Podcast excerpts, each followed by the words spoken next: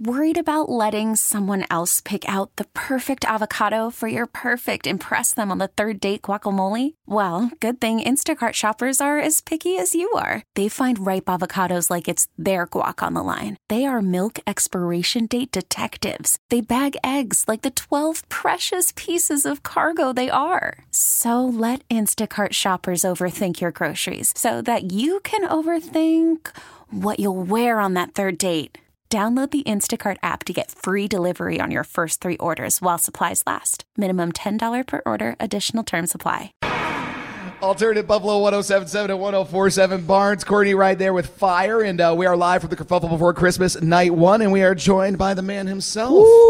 Welcome back to Buffalo, my man. Man, I'm happy to be back. This place is glorious. I think last time we had you here, we were we were tasting whiskeys and bourbons. That and was a good day, Right? I That couldn't was- believe that that was my job. that was all that was expected of me to come and wake up taste- and go drink today. That That's was, it. it's wonderful. It's good times. Well, we're excited to have you uh, part of the kerfuffle before Christmas. Night number one tonight at Buffalo Riverworks, Barnes Courtney, Bishop Briggs, New Politics. Uh, tickets are available at the box office, and doors are open now at the box office. Doors open at the venue uh, six fifteen this evening, and then you start off the show at seven ten. yeah, yeah.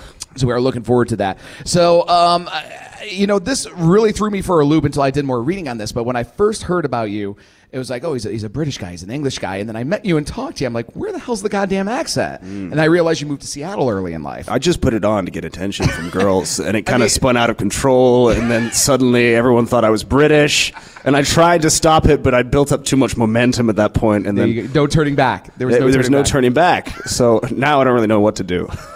I mean, eh, like eh, you, you spent a good amount of time growing up in the Pacific Northwest, though. I did, yeah. And, and then And- you wound up going back to in all England. seriousness yeah no I, I moved there when i was four and i lived there for a good 10 years uh, and then moved back to england to a lovely little town called ipswich which is Ah. uh, culturally devoid of, of anything Is it like hill country or no i mean we got uh, we, we won the football once in like 1975 the un-American football? we still talk about the, the un-american the foot which makes more sense than It does. your football It makes a 'cause lot it's a more ball sense. that you kick with your feet With your feet, yeah. so speak the queen's english or get out Well, I mean, I, I, at least you have that here in Buffalo. There, there has never been a championship, so so Ipswich has that over Buffalo. You guys could have a championship. We would like to you have a could have the, championship. the Cheerio diving championship. Had- did you see the Cheerio plant like I right around the smelled the corner? You could see Cheerio it when plant. you're walking by, man. It's just Yeah. in the air; it permeates. It's kind of it's nice though. Usually I don't like factory smells, but this one, it's pleasant. this is in the top ten factory smells. that I well, the have. worst, the worst part is though when you come out of bar at like two in the morning and then you're smelling that and you just need to go Just find want cereal. Cheerios. It's like, oh, my god, there's a gap in the market for late night Cheerio Cheerio stands. bar, right? Cheerio bar, hot There it- Cheerios. And depending on the day, like sometimes you get a little whiff of Lucky Charms. It might be cool. Nuh-uh. yeah. Don't oh, lie to yeah. me. Don't Oh, toy no. with my No, this is emotions. all true. This is all true. So like, there's a bar right around the corner here called Swanee House, the oldest bar in Buffalo, which is usually where I wind up after a show here. And then you come out and then you just smell cereal. can we do that? We can tonight? do that. Can we do that? We can do that. Can we you got hold the thumbs me in up. your arms while I smell Cheerios. You can after stroke my, 11 stroke my drinks? furry Chewbacca. There's a story behind that. That sounds extremely dirty when you say it on here. I'm wearing a furry Chewbacca. He's actually shirt. referring to his phallus. Yes. It's not as dirty as it sounds. And we just got blue. The interview got very blue. Uh, if you're just tuning in, Barnes Courtney here with us. I said phallus. I thought that was quite a, you know, quite a good way of putting it. That was you could have gotten. It That's could like the most scientific, dry term that I could have possibly It was. used. You kept it as cl- you, as radio friendly as possible. Okay, which good. Is, which is good. I feel good about that. All right, uh, let's talk tunes. The new album, Attractions of Youth. Yeah. All right, love the record front to back. Fantastic. That's so cool, Excited man. about it. Um, Hobo Rocket is my jam. Aw. That is my song, and I am picking up heavy Beck influences on that one. Are you a Beck fan? Yeah, yeah. I mean, I didn't actually mean to uh, to reference him so heavily, and then I listened to it uh, and was like, "Wow, that is that is Beck." Yeah, it's very Odelay. Yeah, for sure. yes. But I played it to his um, bass player, Justin Mendel Johnson, like expecting him to be like, "Dude, what are you doing? You're you're totally ripping off my friend Beck," and uh, he didn't hear it at all. Isn't that weird? Wow! Like as soon as they kicked in, I, I heard instant, not rip off, but like, oh my god, this is no, where no, this is no. coming I'm, from. I'm, I'm being, uh, I'm exaggerating, but yeah, no, I, I expected him of all people to be calling that reference, and uh, and he didn't get it. So, but I, I, I hear it. there you go. Well, the record's fantastic, man. We're looking forward to hearing it. Looking forward to seeing you out there live once again this evening. Um, when you are out and about on the road. Obviously, you've been a lot of different places. Mm-hmm. You played a lot of different types of venues. Um, you still prefer the smaller, intimate things, or you are getting used to the bigger stages and the bigger crowds at this point, or or do you have a dream of like a festival one day that you want to be the man on the stage there? Yeah, imagine me. Imagine old Barnes. The man, old Barnes. the man on the stage. Just Chewbacca phallus up on the stage. No longer a boy, brazen in the might of sing-songery, prancing about like the sugar plum fairy. this just took a turn. I'm not sure where we just went.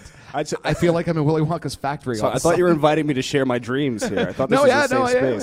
yeah. No, Oh, absolutely. Didn't realize you were just going to call me out on it immediately. Let's keep it to myself next time. No, it's all right. It's okay. It's okay. Yeah, I love intimate venues. Uh, there's something that you will never ever get back when you leave those places, and a certain way of performing and interacting with the audience that cannot exist anywhere else.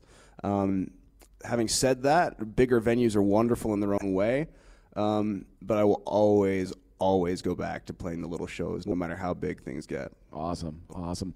Um, last time I actually saw you perform live, uh, you were in a hospital gown. You had a broken leg, and nurses on stage with you. Yeah, that wasn't a gig. That was just me was- in the hospital. You you, know, you- were very intrusive. It was the drugs. You You- made my mother cry. They let me get on your morphine drip. I don't know what happened. It got a Yeah. little weird. It was a good It's night, little though. weird. It was a good night there.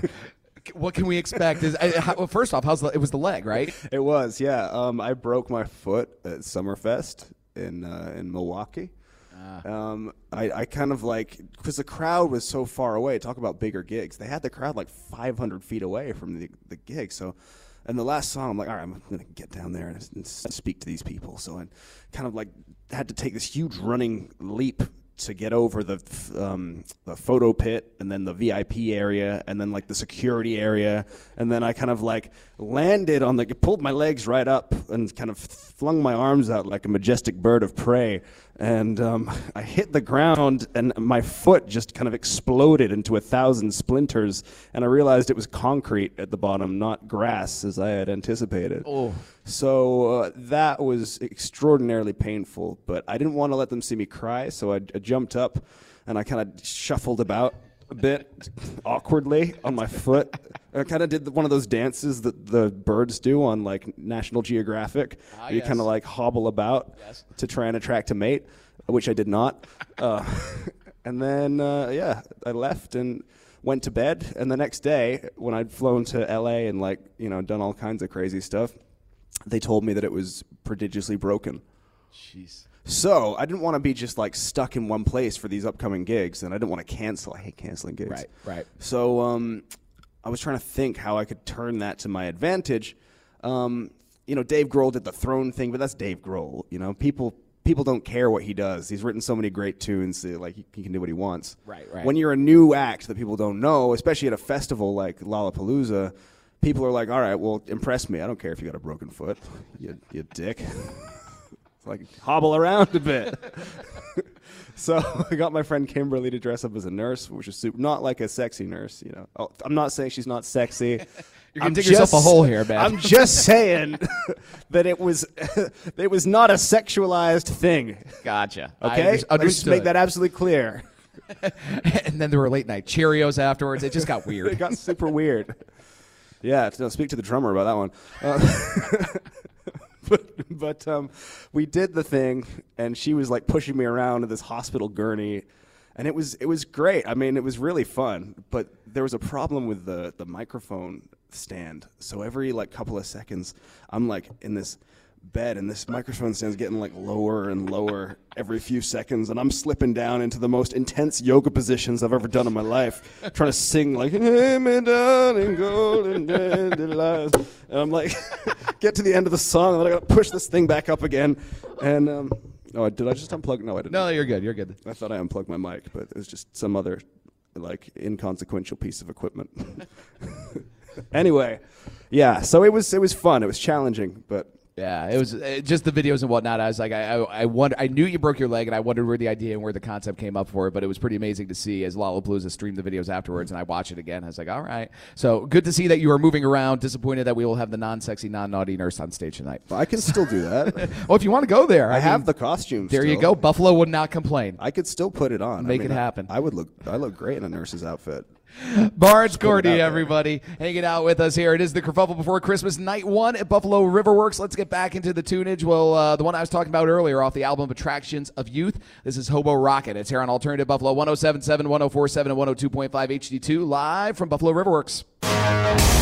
This episode is brought to you by Progressive Insurance. Whether you love true crime or comedy, celebrity interviews or news, you call the shots on what's in your podcast queue. And guess what? Now you can call them on your auto insurance too with the Name Your Price tool from Progressive. It works just the way it sounds. You tell Progressive how much you want to pay for car insurance, and they'll show you coverage options that fit your budget. Get your quote today at progressive.com to join the over 28 million drivers who trust Progressive. Progressive Casualty Insurance Company and Affiliates. Price and coverage match limited by state law.